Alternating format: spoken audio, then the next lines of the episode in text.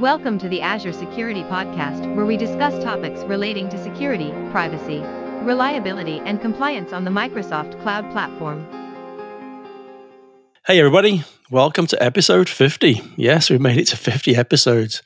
Uh, not quite two years. Uh, we have to wait for two more episodes. But yeah, episode 50. This has been a real, real fun endeavor, actually. We've had a lot of fun. Uh, we had some fantastic guests in the previous previous episodes. Uh, really enjoyed doing this, and I think you know, based on the feedback that we get from from uh, people who listen, uh, it's doing a you know, good service out there as well. So uh, yeah, 50 episodes. Who would have thought it? And this week we actually have the full gang here. Uh, it's myself, Michael. We have Gladys. We have Sarah and Mark. And we don't have a guest this week. It's a little bit different. Mark is going to talk about the Microsoft Security Reference Architecture. And because it's just the four of us, uh, we actually have no news. Well, in actual fact, we weren't going to have any news, but something popped up that I really can't help talking about, uh, mainly because it's in uh, a product that's near and dear to my heart, using a feature that is near and dear to my heart. And that is that Cosmos DB now has always encrypted, is now generally available. Uh, so, always encrypted is client side encryption, basically the same technology that's used by SQL Server, always encrypted. So, the client has the keys, uh, the encryption and decryption is done at the client. Uh, you can do a subset of queries um, against encrypted data without decrypting it. So you're probably familiar with encryption of data at rest, encryption of data on the wire. Well, this is encryption of data while it's in use. So it's fantastic technology. I'm a huge fan of it. Um, it puts no strain on the server at all because all the crypto is done by the client.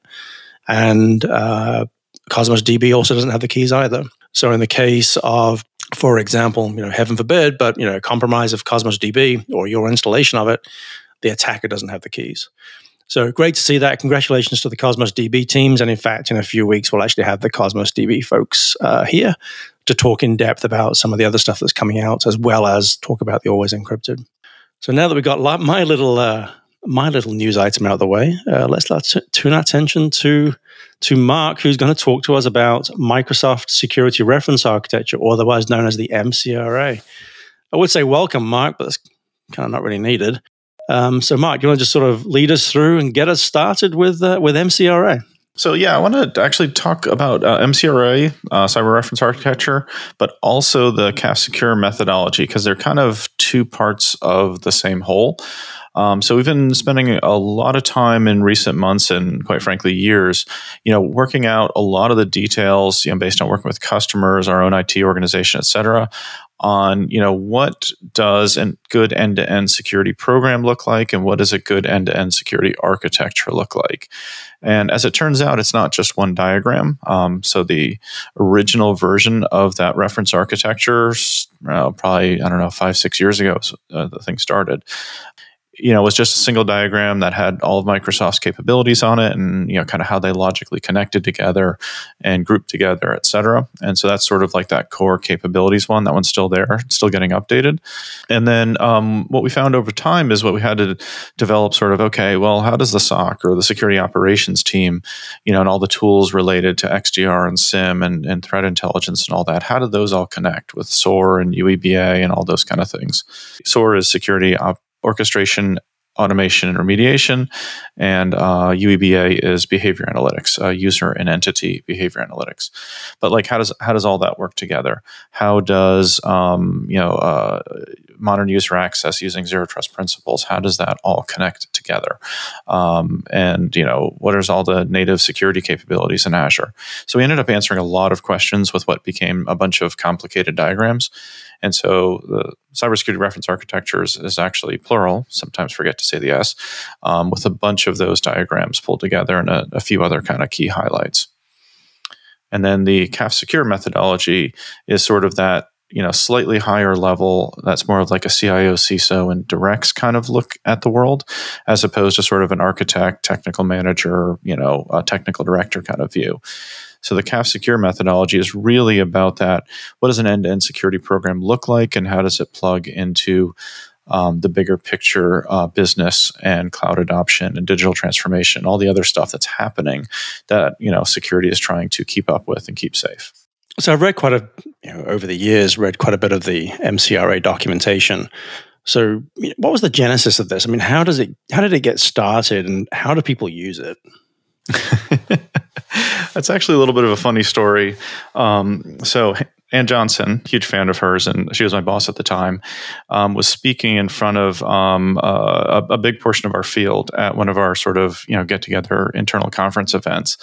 And uh, she, uh, while she was talking, she said, "See that person over there, Mark Simos?" You know, waved, and she's like, "He's going to build a cybersecurity reference architecture that will show how all our security technology works and connects with everything that y'all are working with." And I'm like taking a note. and so that was that was sort of the genesis of it and you know it ultimately answered that that first most important question as as microsoft you know built and you know got on this crazy train of cybersecurity and the massive portfolio that we've built up um, since uh, I think we put like a billion a year into it historically, and we're looking to to put another five billion in the next no 20 billion over the next five years or something like that. Anyway, it's multiple billions of dollars of investment a year. It's it's insane.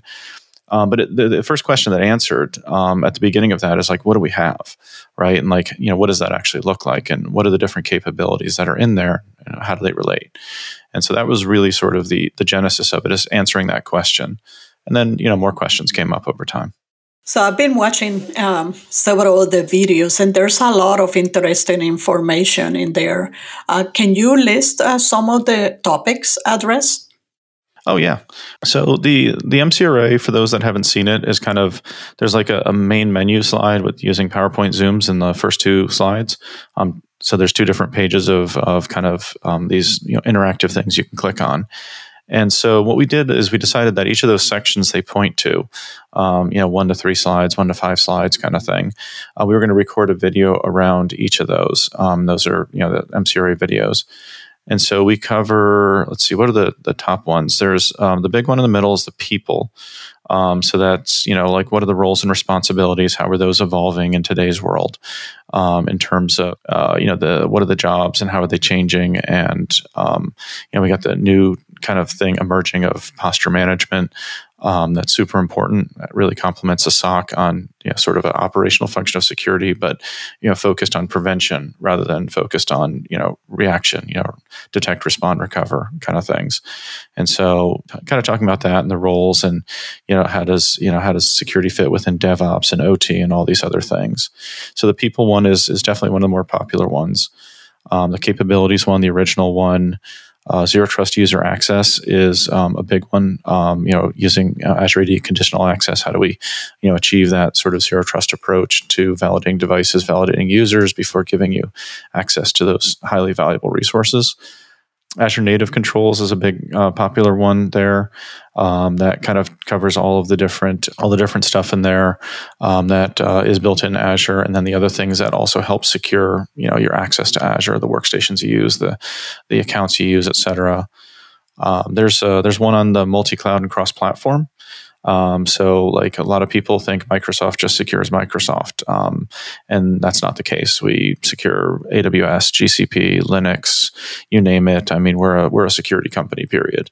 Um, and so, kind of highlighting that. SASE. Um, a lot of people ask, have been asking a lot of questions about SASE. What is it? How does it fit? How does it compare to zero trust? Um, OT, you know, how do I secure my operational technology, my industrial control systems or ICS? Um, you know, SCADA type of uh, technology um, security operations I mentioned earlier. And then, you know, we have some other ones that we threw some other diagrams in there that, you know, people tend to like around, you know, how our threat intelligence works, um, how, um, how the different SOC uh, tools and components connect, um, how the, the SOC components actually you know security operations components actually integrate with access control. So you can make sure people don't log in and get access to valuable resources when their device is infected. A little bit of the privilege access story to you know that's you know, super important protect the admins the ransomware um, which is just you know devastating and highly profitable um, and keeps growing because of that and you know the the whole zero trust uh, piece around you know the rapid modernization plan what do i do first next later? What does that look like architecturally? Um, so there's a bunch of different sequences there. I always love the uh, people and process uh, portion that you have in there. And i always amazed so how many uh, organizations uh, um, maybe address the people uh, through training, but they don't address the process. Um, do you want to talk a little bit about this and, and how um, it changes uh, when modernization uh, is happening uh, in a continuous basis? The thing that I've seen is because, you know, security has always been sort of a technical um, discipline, or it started out as one you know, there's a lot of technologists, a lot of people that just think in the frame of technology, right? You know, it's a problem, so therefore I'm going to apply a technical solution. You know, it's that old proverb of uh, if I have a hammer, then every problem looks like a nail. But you know, that's you know, we have that challenge because you know people are just familiar with, they're trained on technology, they're they're they're recruited for and hired based on their technical skills. So we have this like massive technology bias in the security industry. But the truth is, we're protecting systems that, you know, uh, ultimately they're run by people. They're the value that they bring is to people. You know, that's what what the business is there is to serving customers that are choosing to pay. Um, so there's a lot of people involved in the process. I mean, you even look at, you know, the role of cybersecurity and um, in like geopolitics and whatnot, you know, ultimately that's a, a very people centric discipline of politics, right? Like, I mean, just people is just woven throughout it. And so, you know, we've it, the, for us to sort of succeed, you know, we can't be applying a technical solution to a process problem or a people problem. We we have to be applying the right solution to the right problem, and we have to make sure that the teams, the security people on the teams, are getting what they need, and they have the process to work together. I mean, almost all the organizations that I've worked with, if they're not now, they were, you know, within the past probably three to five years, broken into a bunch of individual silos and they have no processes to communicate across them. Yeah, we've we've seen a lot of people that get a lot of value out of that sort of, you know, this is how the, the roles are changing. I've, I've actually heard uh, a bunch of stories from some of our folks in the field that, you know, that they use that single people slide and end up talking with the CIO and CISO about strategy and people and roles for like two hours and never looked at the technology, never talked about a single Microsoft product.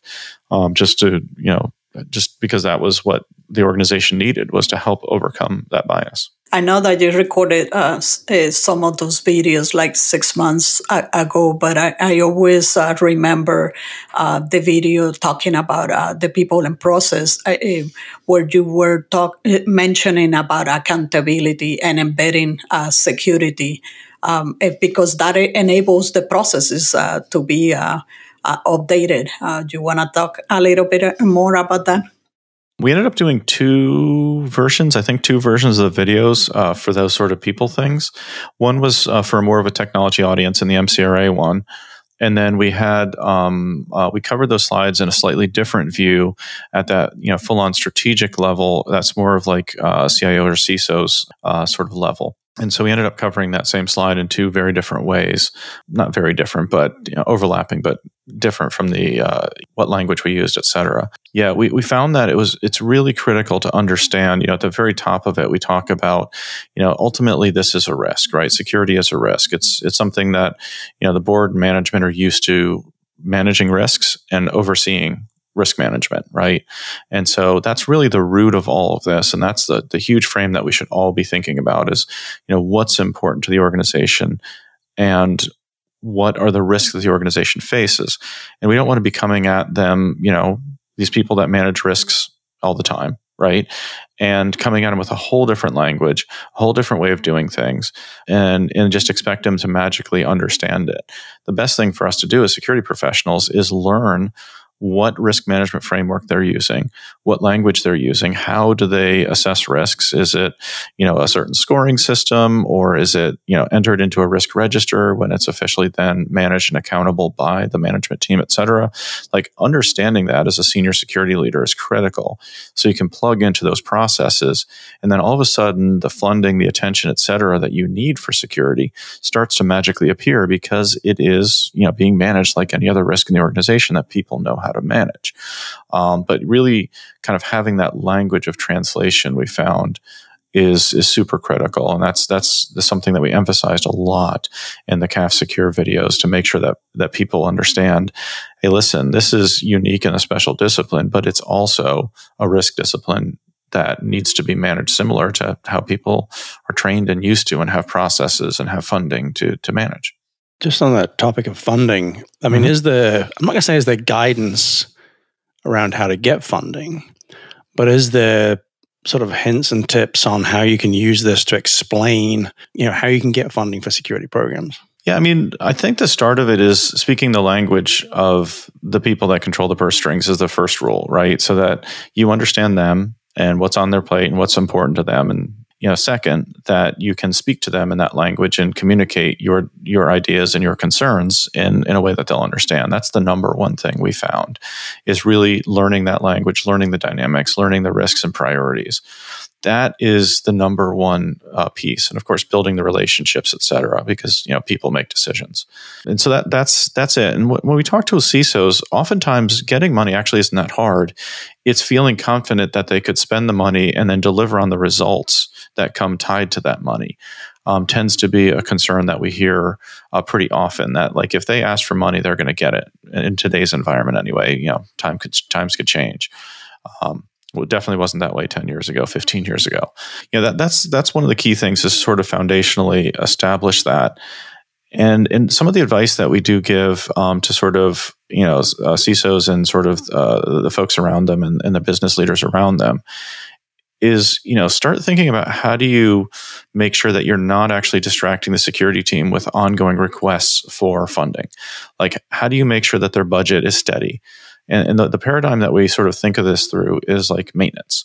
Like we don't, you know, if, if I managed a fleet of planes or cars, I'm going to have downtime. I'm going to expect that I have to go and do maintenance and check things and change the oil and all the various other things on it. And that's just a part of owning it. And technology is actually quite similar. Like we need to be able to have some planned downtime in the schedule to patch it and to, to take care of those things because if you ignore it, sooner or later it's going to break down, it's going to hurt. And that's pretty much the same dynamic we see in security is if you don't patch for, you know, months on end, it's just like not changing the oil. Sooner or later the system's going to break down, you're going to get owned, and it's going to all happen suddenly and then all of a sudden your schedule is disrupted anyway. So it's much better to sort of proactively plan that and integrate that in to your schedules, your budgets and all that. And so that's that's one of the ways that we're sort of recommending that organizations think about it. So, Mark, well, you and I both know that a couple of years ago we spent some time doing uh, the Security Compass, uh, which oh, yeah. was, oh yeah, oh yeah, that was, poor Mark had to spend like two days recording with me. But um, uh, so, if people looked at that from a few years ago and they were they were to ask the question, how is this different, and why should I go and have a look at the CAF? Uh, what what would you tell them? What what is the distinction between those those two pieces of work that you did? The Azure Security Compass, um, which is a name we actually don't use, I think the official website is now called uh, Microsoft Security Best Practices. That was a it was a it was a look at how do we um, establish very clear best practices. The, the, the main burning concern at the time, the burning question was how do I secure my Azure infrastructure and resources? And so that was sort of like that first structured view of, you know, how do we do that um, as sort of like a standalone, you know, multi-module workshop. That really sort of answered that question with a very heavy bias towards the Azure resources. Um, the the thing that's that's changed in addition to sort of the wisdom and, and knowledge and understanding that we've picked up since is um, the CAF is much more focused on an end to end view of the entire security program. Um, so it's not really cut down for just the things that affect your Azure infrastructure. It's actually focused on, you know, how do you actually structure your program right? What are the security disciplines, you know, your programs of record that you're going to you know run over you know the course of multiple years and possibly de- decades.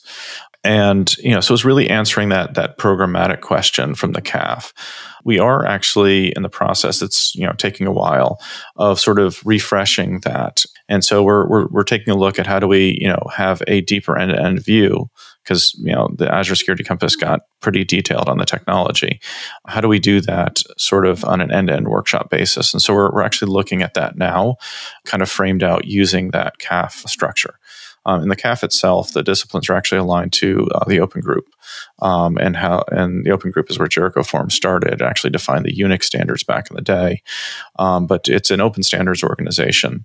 Um, and so we we borrowed the um, zero trust security components uh, from them um, because the way that it approached it was actually a, a, you know one of the, the, most useful ways to to sort of structure that. Um, and so that's that's really you know that sort of end to end program view. And just for full disclosure, I am a co-chair of the Zero Trust Architecture Forum at the Open Group. Just so that folks know, pretty easy to understand how those um, ideas um, were uh, were found on either side of the world. So one thing we hear a lot about is SASE, Secure Access Service Edge, and Zero Trust.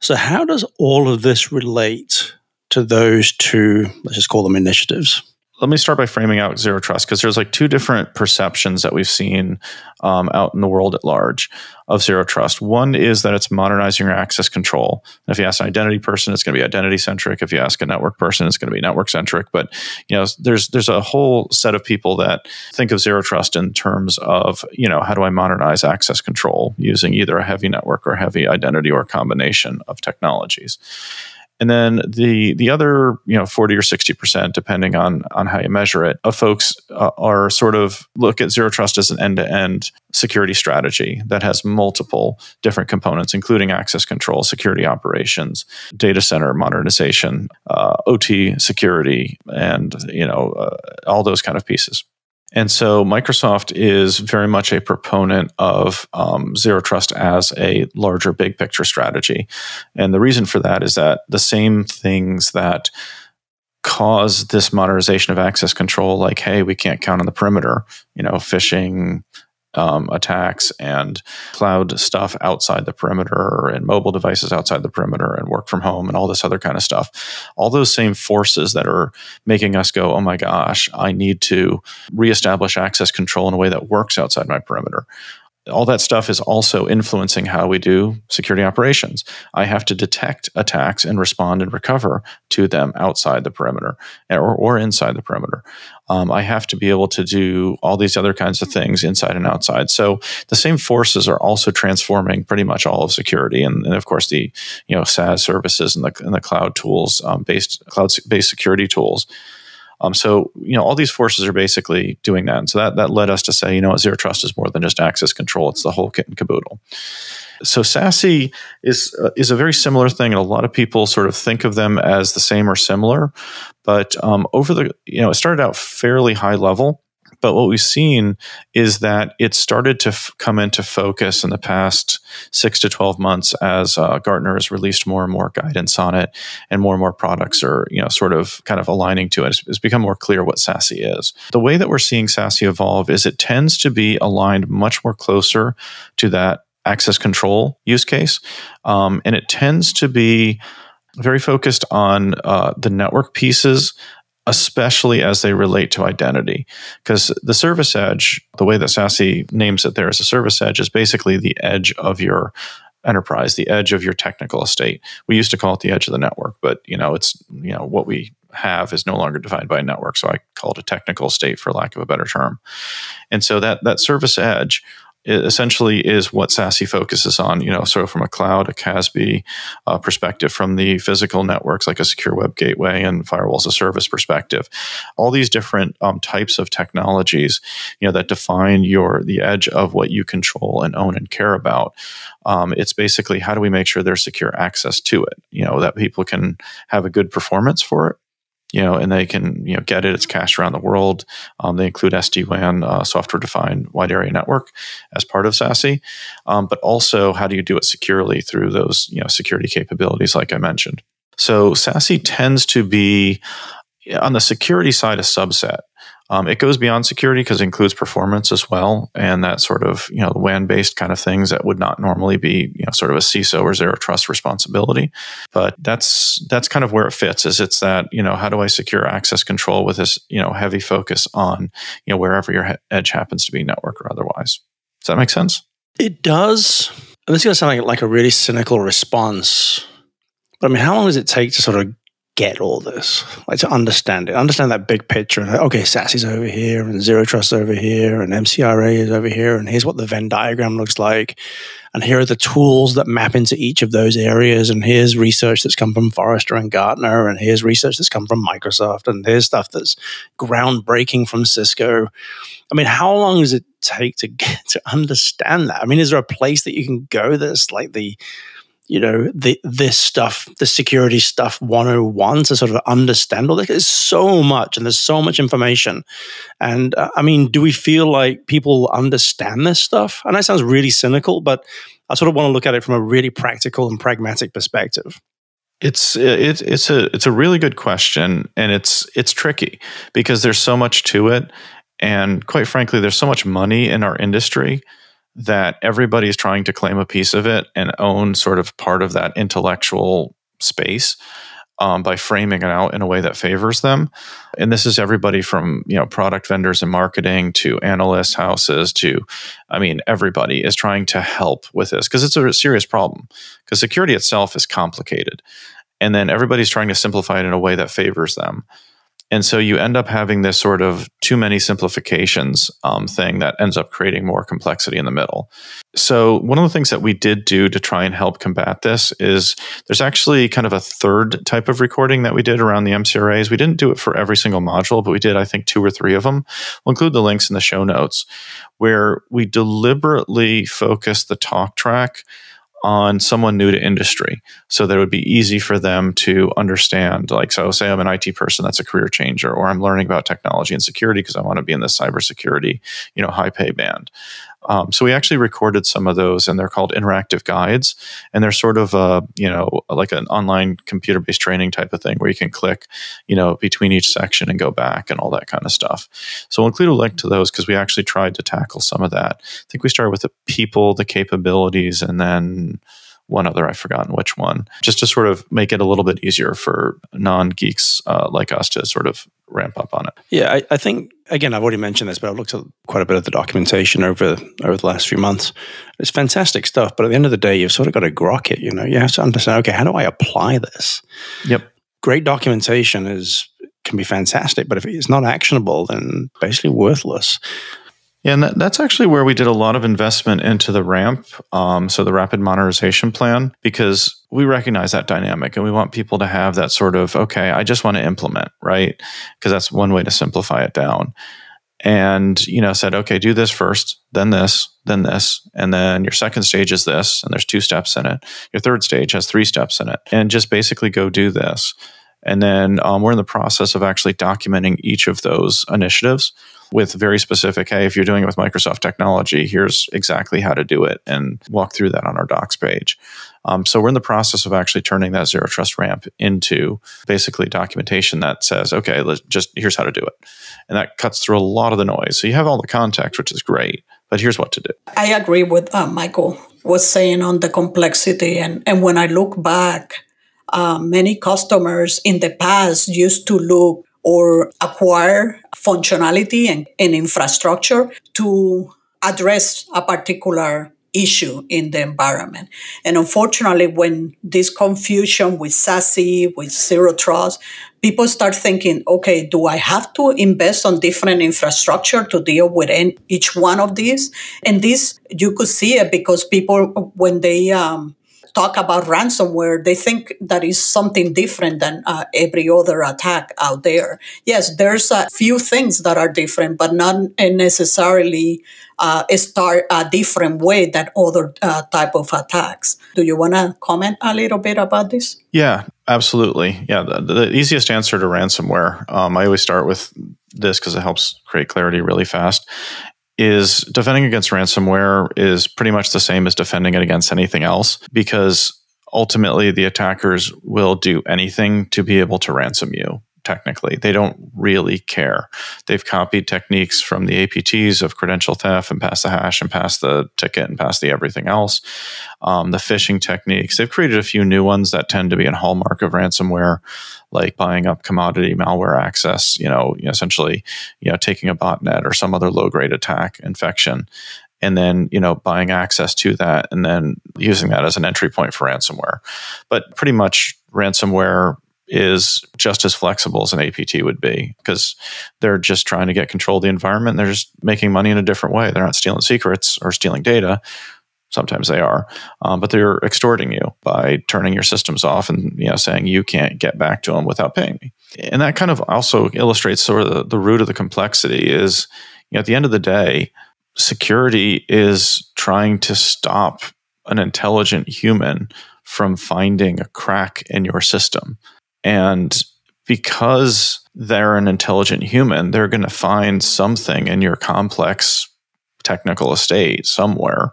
Unpatch this, misconfigured that, poor operational practice, you know, logging with domain admin to an unsecure box, whatever. They're going to find something and abuse it. And you have to basically continually be burning down the risks in this huge 30 plus year old technical estate that was built when security wasn't even important. And so the reality is, is security is by its nature very complicated, and it's forcing us to clean up the hygiene of IT that's been building up and lingering for decades. Sorry, I'm not sure if I answered the question. I kind of wandered off there for a bit. Actually, I, I, like what you were trying, you were mentioning trying to stop. Uh, the other day, I was having a conversation uh, with somebody uh, about the definition of security. For them, uh, when they were saying, okay, this infrastructure is secure, to, for them, it meant that nothing could penetrate it. And I was like, I think uh, the focus of Microsoft is, is uh, what we said, assume compromise, uh, detect fast and recover fast, right? So I, I like the fact that you mentioned about us trying to stop.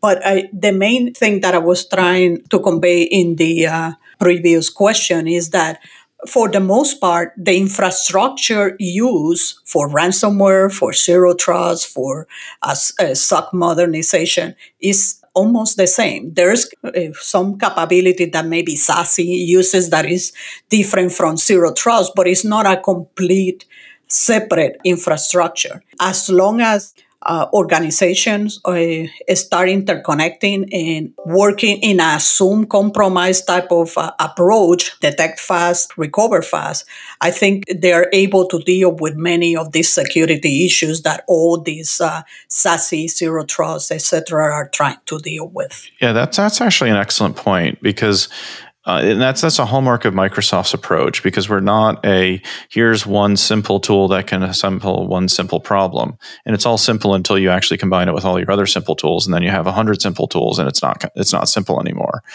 You know, we're actually doing that hard engineering work to you know what instead of giving you six or eight or 10 different types of detection tools we're going to give you we're going to do those kinds of six or eight or 10 or 12 different detections but we're going to put it in one or two portals right? We're going to consolidate that and we're going to connect it and we're going to link it. So you don't have to do that work. You can just turn the tools on and go. And we're going to connect it to your azure ad and then you can just use that and go. You know there's a lot to it because we're kind of explaining how it all works. You know a lot of technical people want to understand that but the actual op- operation execution is a huge focus for us to simplify at Microsoft because we don't want people to have to do, you know, we have what, tens of thousands, hundreds of thousands of customers or whatever it is. We don't want 10 or 100,000 different individual analysts and engineers having to figure out how to do the same manual task. We want to do that once automate it, and then our entire customer base can benefit from it. Um, and so that's a huge, huge focus to help make it simpler and easier. A huge reason why we invest so much is to try and solve those problems and solve them once. So that goes directly to a question. I have seen a lot of organizations trying to uh, develop a solution to uh, share threat intelligence. And I think they're missing the point that uh, Microsoft is already having uh, one of the best and most complete threat intelligence uh, information out there, and we are reusing it to simplify detection response uh, to the different attacks. Can you comment a little bit more about that? Oh yeah, hundred percent agree. Like I, saw some studies out there. I don't remember where they were. That effectively, when you go and take all these different paid intelligence feeds and this, that, and the other, you always you always end up with a lot of overlap. You kind of have a diminishing returns as you get these new different sources, you know, out there, you know, from different vendors and whatnot, because they end up you know reusing the same sources behind the scenes, et cetera. And so, you know, that, that's sort of like one of the dynamics a lot of customers are facing. And of course, it's very difficult to integrate multiple different feeds to multiple different tools, et cetera. And so that's that's a, a good example of where Microsoft has invested to kind of make that problem go away. You know, we get 24 trillion signals a day. I think is the latest statistic. Yeah, somewhere around that. And then, of course, we do all the machine learning and reasoning over it and this and that, turn that into like normalized baselines. And these are the anomalies that stick out and behavior analytics that say these are the, the, the behavior anomalies that stick out, et cetera. Um, but ultimately, you know, we have a massive set of threat intelligence that allow that's built right into the tools. Like you don't have to manage it, you don't have to integrate, you don't have to configure. It's just there, and that's that's one of the things that we do is build that in there. So it's sort of like an ambient set of knowledge that's just built in to to all the tools and then you don't have to go through that every organization has unique needs right so if you're in finserve maybe the generic threat intelligence once you sort of integrate that in or use our tools okay, that's that's fine and good, but I need to get to maturity level four. I'm at three, and you got me to three easily. Great, but now I need four. There's always going to be a need for sort of localized stuff, what you've been attacked with, what your industry's been attacked with, that might not be the exact same thing as you know every other industry out there. So there's always going to be sort of a little bit of uniqueness, sort of the um, I sort of jokingly say it's like the, the the frosting on the cake that says "Happy Birthday, Bobby." You know, most of the cake is identical to every kid's cake, but you know, this one says "Happy Birthday, Bobby." So there's there is a genuine need to do some personalization on threat intelligence, but the bulk of it is going to end up being fairly common across companies, industries, et cetera. And so we've done a lot of work at Microsoft to, to kind of make that problem go away and make, you know, the bulk of the problem go away. So that's that's an excellent point. Yeah, I like the um, sample that you showed in the threat intelligence MCRA uh, video. I don't remember which attack uh, you used, but uh, it was somebody. Emotet, if I recall yes. correctly.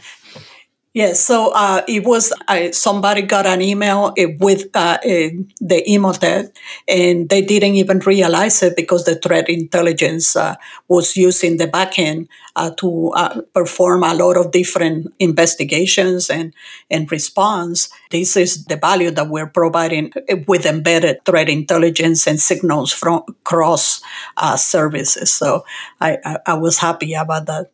Oh yeah, it's, it's, such a powerful story. I mean, we can't do this every time to every single thing, but you know, we basically, you know, the first variant that existed of this particular, you know, Trojan, it was a Gmail on a Windows app, and you know, so it was like you know, right at the edge of sort of the stuff. It wasn't even the enterprise things, but we picked it up, did the ML, the detonation, etc., and deleted it before the person could ever run it.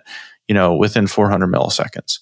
And so this person was automatically protected, didn't even get interrupted, and they were the and they would have they're the would be victim of the very first victim of of this brand new variant of a, a, banking Trojan. But the ML and all that just took care of it automatically, and I'm like that is the pinnacle of where we're trying to get to in as many scenarios as we can. So I have to ask, just because of my background, is there a sort of a secure software development aspect to any of this? Yes. So within the MCRA, it's it's a little bit of a limited exposure. We've got the SDL links and all those kind of things. We've got the GitHub Advanced Security highlighted um, in a couple places. So you know, there's definitely some mentions within the cyber reference architecture.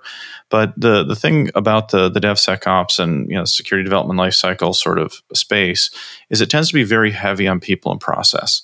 You know, there's definitely tools involved, uh, 100%, but there's a lot of people and process and training and awareness elements of it. And so, what we actually did in the um, the CAF Secure methodology, because there's five security disciplines: access control, security operations, asset protection, security governance, and then the last one is innovation security.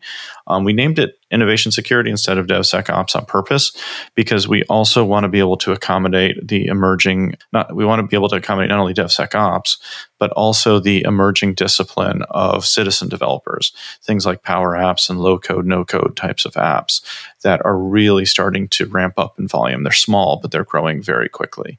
And so what we did there is we actually put in uh, two different pages in the CAF Secure methodology. The first one is innovation security, what it is, how it works. You know, really kind of highlighting that we need to bring together the different teams. We need to, the business and the developer folks. We need to bring the ops together. You know, the, your DevOps um, kind of combo. But we also need to have that safety and security built in as well. It's like having a car without seatbelts or brakes. You're not going to drive it very fast, right? You want to have that assurance confidence and that comfort of safety, and of course the reality of it as well. To feel comfortable to have that, you know, speed and agility to go and you know capture new business opportunities, et cetera. So we we built the innovation security kind of focus on those kind of key themes. And when you do the security, don't just think about developer and developer processes, which you know most AppSec people will think of, and don't just think about infrastructure, you know, and and the and the actual you know build servers and the and the workstations and all that that an infrastructure security person would think about, but think about both of them. And so we introduced a lot of themes like that and addressed um, a lot of those elements there. And how do you sort of bring um, all the goodness of the, the SDL and SDLC type of things um, into the age and speed of DevSecOps? And so that's the first page. And then the second page, we focused um, on specifically what kinds of technical controls to put into um, your DevSecOps process to sort of support those principles and those high level ideals. And uh, um, we actually work closely with uh, Victoria Almazova, very talented uh, person um, that uh, has been working on DevSecOps stuff for uh, for a long time, and she heavily contributed in that section as well. Funny you should mention about DevSecOps and infrastructure people and what have you. One thing I've been doing a lot recently with customers is talking to them, and this isn't really security related, but just something I think is really important is talking to customers about their ops people understanding CI CD pipeline tooling. Mm. So, for example, I've been giving a lot of chats to you know IT folks about Visual Studio Code and infrastructure as code and using Azure DevOps or GitHub. You know, all of a sudden they've got these new words added to their lexicon around you know, pull request and diff and all that sort of stuff and pipelines. And the, and the joke is, you know, we're sort of talking about tooling that is very familiar to developers that may be relatively new to IT folks, but you've got to know it. And if you don't know how to feel comfortable in front of Visual Studio Code, for example, integrating with GitHub, making edits to Terraform files or ARM templates or bicep files, and creating a pull request, you kind of have to know all that stuff. Again, it's not really security security related, but you you know this is a great example this, this intersection of dev and ops. Um, we're just adding we're adding sec in there for for security. So yeah, I've been spending a lot of time with customers, like talking about that sort of stuff of, of late. Yeah, it, it, affects uh, security as well because security can't function unless they understand the processes they're trying to secure. The last thing you want to do is like say, okay, we patched the server. Well, great, the CI/CD process just went and unpatched it automatically on the next build. Like, you know, you, you don't want to be in that situation. Um, and so it's really important to sort of understand and embrace it. I've learned that like the the DevSecOps space is almost like a microcosm of everything else you have to do in the sec- security program, just focused on a workload at a time at high speed. Um, you know, kind of learning that that environment around you and applying the principles, everything from the AppSec to the to the infrastructure elements and the identity and access control and the monitoring, like all that stuff applies to the DevSecOps space um, in miniature at speed and so it's it's it's a really fascinating space. Yeah, I love it. Again, you know, th- this is sort of tools that you know I'm used to using for for a long time, and um, a lot of IT folks are kind of a little bit scared. You know, when you all, all of a sudden they're sitting in front of Visual Studio Code with a a whole bunch of infrastructure as code in front of them, and they they don't understand how to do things like pull requests and that sort of stuff. So yeah, I, actually had I had a personal version of that because um, I've been doing a lot more work in the doc site lately, right? And so the, our doc site, for those that don't know, Microsoft is actually built on GitHub, and so we have pull requests and and um, all those kind of things, and branches and repos and and all that. And I had to learn at least the basics of that, which is very overcomplicated in my opinion. But I had to learn the basics of that just to be able to sort of edit and do docs um, work, and you know get some stuff into CAF and and the MCRA site and all these others. Um, and by the way, for those that don't know, anyone can submit docs changes at Microsoft. So if you find something that's wrong or you want to add something, you can just hit the little pencil edit icon and do that. But yeah, I, I, I live that experience. Yeah, actually, you bring up a really important point there. You know, docs.microsoft.com, like you say, is all hosted in GitHub. If you see an error, just go in and just either a you know create an you know an issue that we can be that can be tracked, or actually go and make the edit, go and make the edit yourself and create a pull request and uh, someone can review it. I'm always making edits, you know, to docs.microsoft.com, especially when any of the documentation like, you know, refers to sort of cryptographic elements like SSL rather than TLS or they're using a certificate for signing because you don't use a certificate for signing, you use the private key for signing. just, just you know, silly things like that. That I mean, they may seem silly, but you know, little things like that just make the documents better. So, uh, so yeah, that's a that's an interesting point. I didn't even think about that. The fact that you probably had this little baptism of fire as well. You know, yeah, and as an architect, I was extremely frustrated. I'm like, my God, there's a simpler way of doing this. Well, there is. No, there is, but it's not as tightly controlled. That's that's the problem. You want to make sure that you know the, the, the right edits are being made by the right people and stuff. And it has to go to the nth degree of detail. Yeah, you're right. I mean, but it just you know, I'm like, can I get a simpler version of GitHub, like just overlaid where you don't expose all the complexity, please? no. Um, yeah. So I know I don't need to tell you this, but I'm, you know, every every time we do a podcast, we always ask, you know, do you have a final thought? So, what would your final thought here you'd like to leave our listeners with? Um, the big thing I would recommend is, you know, don't get too intimidated by the complexity. Um, and also make sure to take advantage of all the sort of supporting elements within the cyber reference architecture and you know the CAF secure that we put in there. We've documented a lot of this and the reasoning for it. So take the time to read through that.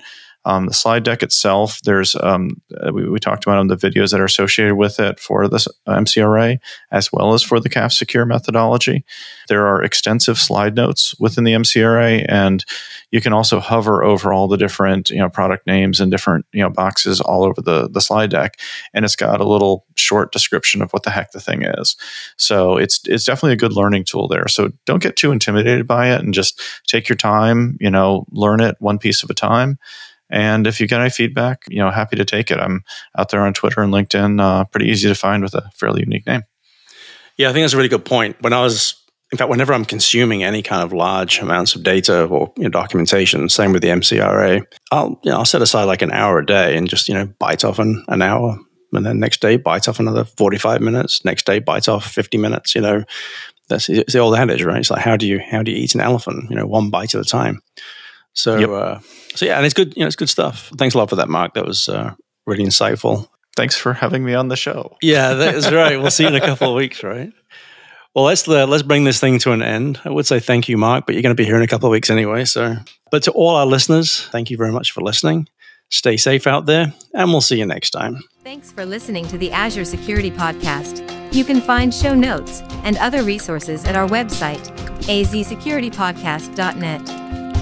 If you have any questions, please find us on Twitter at AzureSecPod. Background music is from ccmixter.com and licensed under the Creative Commons license.